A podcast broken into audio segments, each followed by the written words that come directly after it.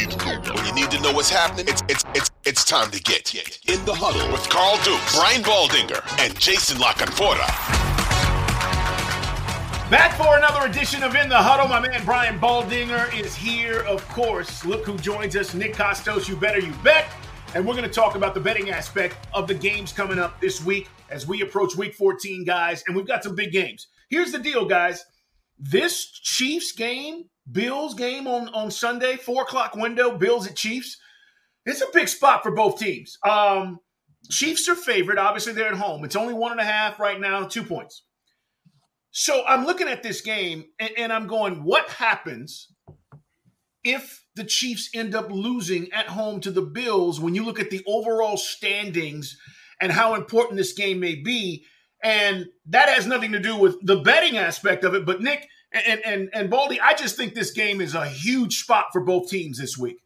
Uh, it, it, it certainly is. And the angle that I'd like to take with this game, and I I, I really want to pick Kansas City in this game because, like, the Chiefs usually win games like this. The Bills usually lose games like this. And I understand the Bills did beat them in Arrowhead in the regular season last year. Um, the problem with this is Kansas City, and it's it's not apples to apples, but it's kind of similar to the spot that the Eagles found themselves in last week against the forty-niners, where, like, and, like, th- this is it's an overused term in sports betting content. Like, when people talk, oh, the, like the spot in this game, the spot is this. And it's like, I don't think people know what they talk, they're talking about a lot of the time when they say that. But the spot in this game, like, actually really favors Buffalo. Kansas City's in the middle of, of a of like a ridiculous schedule gauntlet right now, um, and and the Bills are coming off their bye. Like it, it the, this, like the spot in this game, big time favors the Buffalo Bills. So uh, look.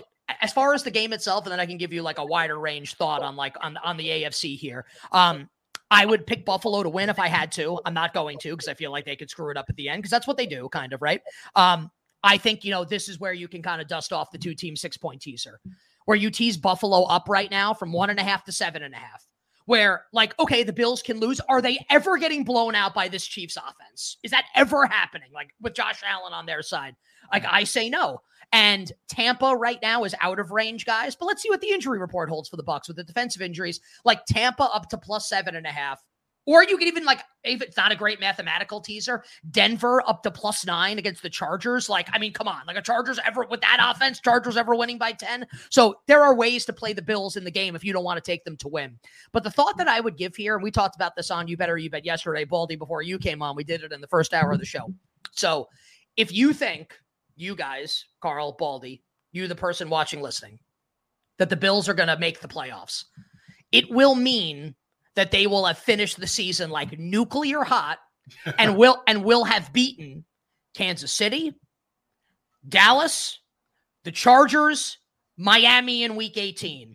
And no one will want to see this team if they get in. So I actually think now would be the entry point. And I don't want to bet the Bills to win the Super Bowl because, like, okay, great. They get there. They're underdogs against San Francisco.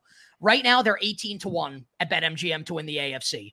So I'm not, I'm not saying it's like the great, it's a lock to win. Just that if you think they're going to win this game and go on a run, then, like, they're going to get in. They're going to beat a lot of good teams on the way there, and their rating is going to be sky high, and you'll never get a price like this again. Now, the bet could die on Sunday, and they could lose to the Chiefs, and then they're six and seven. So you have to think they're going to beat Kansas City, and I think if you think that, then eighteen to one on the Bills to win the A F C is a, a, a bet worth throwing a couple bucks on. It's a great way to put it. Uh, Baldy, let me ask you this about...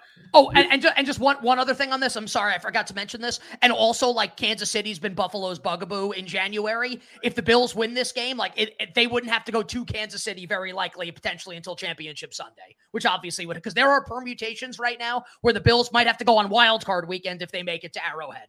So I, that's another reason why I think this game's massive on Sunday. Sorry it, to interrupt you. No, no, it's great. And, and, and that's why I said it's big for both teams. Baldy, are the Chiefs vulnerable more so than we thought? What are you seeing in the last few weeks? Or is it just the part that, that you know, Nick pointed out, this is just that tough part of the schedule? They're being challenged. Uh, I was surprised, I'll be honest, about the way Green Bay handled them uh, the other night. But what are you seeing? Well, I mean, they, they have been I, – I, I feel like Kansas City – best bet right now, the way they're playing, is to become a power football team and play play their defense. Pacheco can run the ball. They can block up the run. They did it in the Super Bowl against the Eagles. They they did it at times last week. It's not what Andy Reid likes to do, but Andy Reid looks at his passing offense right now and he goes, like, you can't trust Sky Moore. You can't trust, you know, some of these guys that Mahomes is throwing to. You can't trust Marcus, Marcus Valdes-Scantling. Yeah. Like, you just – I just don't feel like you can. And outside of Rashee Rice and, you know, and obviously the tight end and Kelsey, I don't know who else he really trusts right now. And I feel like they've got to actually change things up right now in order to put them in a in positions to win these games. And I, I thought defensively they would play better against Jordan Love last week, but Jordan Love had his way. Now, the receivers were ridiculous. They made one great catch after another, but the quarterback gave him a chance. And so, look, if Josh, I, I believe Josh Allen can be, can win this game, help win this game. He cannot do what he tried to do at times this year and just try to, all right, you know, I got to limit my mistakes. I got to stay in the pocket. I got to play quarterback. He's just got to be Josh. Run every third and fourth down, short yardage, put it in his hands. Quarterback sneak, quarterback draw, quarterback power. Like, stop it. Like, all these guys out there, you got to protect yourself, Josh. You're not going to survive. Like, he's just got to go. Just cut it loose because they're so much better when he does that. All right. Uh, you know my phrase, Nick. Get money. The easiest get money, get money game this week has to be the Saints, right? I mean, the Saints at home, Carolina's a mess. And they're only a five-point favorite. Nick, I thought this number might be higher. I'm actually surprised at the number. Tell me I'm right about this. Uh, I think I think you are, and it kind of like it gives me no pleasure to say that because I, I think the Saints are the worst, and it's not a commentary on any of these people as human beings, just that I I love the Panthers, Nick. The Panthers are the worst. Oh, well, no, I, well, the Panthers are the worst team. I think the Saints are the worst in terms of like, I oh, never oh. want to bet on them ever. Oh, I got you. I understand. Um, like Derek Carr could be like a great dude. Dennis Allen can be a great dude. I, I think they're both terrible and I love betting against them. And I profited a lot betting against them this year. Their win total this year was outrageous. Like they're going to, this team's going to win ten games with this coach and quarterback. Like, no, sorry. Um, and, and it's not going to happen to be fair. Um, but in this game right now, and, and look, like I'm not trying to pile on Carr who just gets like, I, I don't know that I've seen in like this era of the N F L, a quarterback get hit the way this dude has this year. And like the big hits he's taken lying there on the ground, like looking like I, I feel bad for the guy, like two concussions in less than a month. Like I, he's practicing on Wednesday in a limited fashion. Like they got to sit this guy down. Like this is like the N F L's like worst P R nightmare. If he goes out there and gets concussed again, like he can't play in this game. I think it's very likely to be Jameis Winston. So just Carl, to answer your question on, um, the point spread, right? We yeah. think it would be higher. And let's think back like three weeks, a month ago, the Saints host Tyson Bajan and the Chicago Bears. New Orleans closes in the game a seven and a half point home favorite, like through seven, one of the key numbers. Now, of course, the Saints do what the Saints do, what Carr and Allen do, and they only win the game by seven and they don't cover the spread in that game, right? But now, now we have it opened six and now we're, we're sitting at about five right now. And I think, I don't think I know this because like I know how bettors think, right?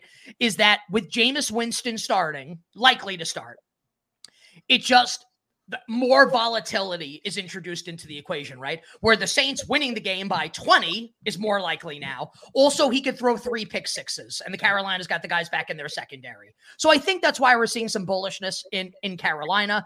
Um, I, I I don't agree with it. I think the Saints are definitely better than Carolina, this much better than them, certainly at home here. Um, and like, I will have a little like P T S D back to week two when I laid three with the Saints and Bryce Young had the drive at the end of the game, complete with two point conversion to push the bet, which is really annoying. Also did that last week to people that bet Tampa at the death. Very frustrating in any event. Uh, yeah, this is New Orleans for me, and, but the number is going to be below six. I'll lay it with the Saints. Um, if Derek Carr is the quarterback, I don't have interest in this bet, but if it's going to be Jameis, I'll roll the dice on the side of variance and I'll bet the Saints. It's a great point. And Jameis is, we know, I mean, can be great, as you said, and can be absolutely terrible. And that's, that's a huge equation when you're talking about this number. Uh, Ravens are coming off of a bye week, guys. I just want to ask you, the Rams are a surprising team. On the road, only uh, underdogs by seven. And and I, I'm looking at this game and I'm going, are the Rams going to cover this? Am I a little bit crazy here to think that they could go? Now, listen, I think the Ravens win the game, but I'm like, could the Rams cover this seven on Sunday night? Yeah, I, I, I think they could. Um, unfortunately, with this game and a couple other this week, we we are going to deal with like major weather concerns as we approach the game. True. True. So so as of right now, and like I think people will look at like the offenses here and see like the total in the game, which is what it's forty, right? Be like, wow, like that that feels really low. I have like the weather up right now, and look, like this stuff's very fickle, can change obviously. Um, twenty mile, mile an hour winds. Yeah. So like, so, and I think we've talked about this on the show before, but just for like newer listeners or viewers, if you're looking to bet totals in the N F L around weather, it's not snow. And look, and like Baldy played, he can tell you this also. It's wind is what fouls things up. Wind is what's really going to screw things up. Like if it snows, the offense knows where it's going. The defense doesn't. We call it snowvers, like betting snow overs in the N F L. Wind is what's going to mess things up. So right now, we have to handicap this game at this moment. And look, maybe things change and maybe it clears up and then we can have like a conversation like the game's played in like a dome or whatever. But right now, we have to handicap this game as if like the passing games are going to be impaired. And if that's the case, I, I kind of like, I, I guess the Rams can keep it close because their run game's been excellent with Kyron Williams, right? Um, and on the flip side, I'm curious to see what the Ravens are going to do coming out of their bye and what the running back distribution is going to be. Because in, in the last game, the Ravens before the bye, we kind of saw Gus Edwards was relegated to just like short yardage and goal line. Justice Hill outsnapped him, and Keaton Mitchell was the, was the team's number one running back. So like if they're going to do that and Keaton Mitchell's going to be the one, it's more of an explosive element to this Ravens offense here. I actually think like this game can get over the total, even if the wind's going to be really bad. Make me pick the game right now. I'll lay Baltimore begrudgingly. You could also wait till this goes up to seven and a half, which I think it will. You could tease Baltimore down as an option to play it. Tough to give you a firm thought on the game right now until we know what the weather is going to be. Fair. Uh, and we can't take that for granted. It is a huge part of how we look at these games. It's In the Huddle, guys. Carl Dukes along with Brian Baldinger, our man Nick Kostos. Follow him and follow his podcast as well. All right, guys. Sunday night. What happens? Cowboys at home against the Eagles. We know the Eagles are a little banged up. Three and a half points for the Cowboys. I'm leaning Dak, and he continues this quest to be the M V P. They get revenge for the loss that they had up in Philly, right? Everything's going to fall into their favor. Here, I want, can I, I want to ask Baldy a question because I've yeah. been kind of like thinking about this. How big of a deal do you think it is, Baldy, for Dallas Goedert to come back in this game against the oh, Cowboys? It's huge. It is, right? It's huge. Yeah, yeah. I mean, they they haven't thrown to a tight end, basically, since he's been out. They're running four wide with, like, Julio Jones and, and Zacchaeus. So, like, yeah. and Goddard's fifty times better than both those guys right now. And, you know, he's just a big target in the middle of the field. And they needed it last week against San Francisco when they just took everything else away. So, I think it's a big it's a big deal. And plus, the run game was non-existent last week. I mean, he's a very good blocker. He's a true Y. They have a strong side run game with him. You could put him against Nick Bosa and get stalemates. They couldn't do that last week with anybody else. Um, I'm curious, um, just like from a non-point spread perspective, just like with player props and stuff, I think it's really in like fantasy football is all this stuff kind of like bleeds together and is really interesting. Um, the Eagles' run game has not been great. I'm curious if they're going to dust off Rashad Penny in this game. And I I thought this might happen like a couple weeks ago, and he was like a healthy scratch, so like may, maybe not. But Swift hasn't looked great. They haven't been able to get anything going. And to Baldy's point, maybe it's just having Goddard back will really fix their run game. I'm, I, I think if if like we get to ninety minutes before kickoff on Sunday and Penny's active in the game, I think that tells you that like he's that they're going to use him. Like he's not yeah, going to be active. Yeah, just he's to, got five carries this year. He's got five. so, so, like, so, so like you think no, and like that's fair. Like you could no, be right. I'm not saying I'm not so saying no you're wrong. Like I don't know what Nick is going to think, but it would surprise me mm. in this spot a guy that literally has not been used, and I thought he would be used.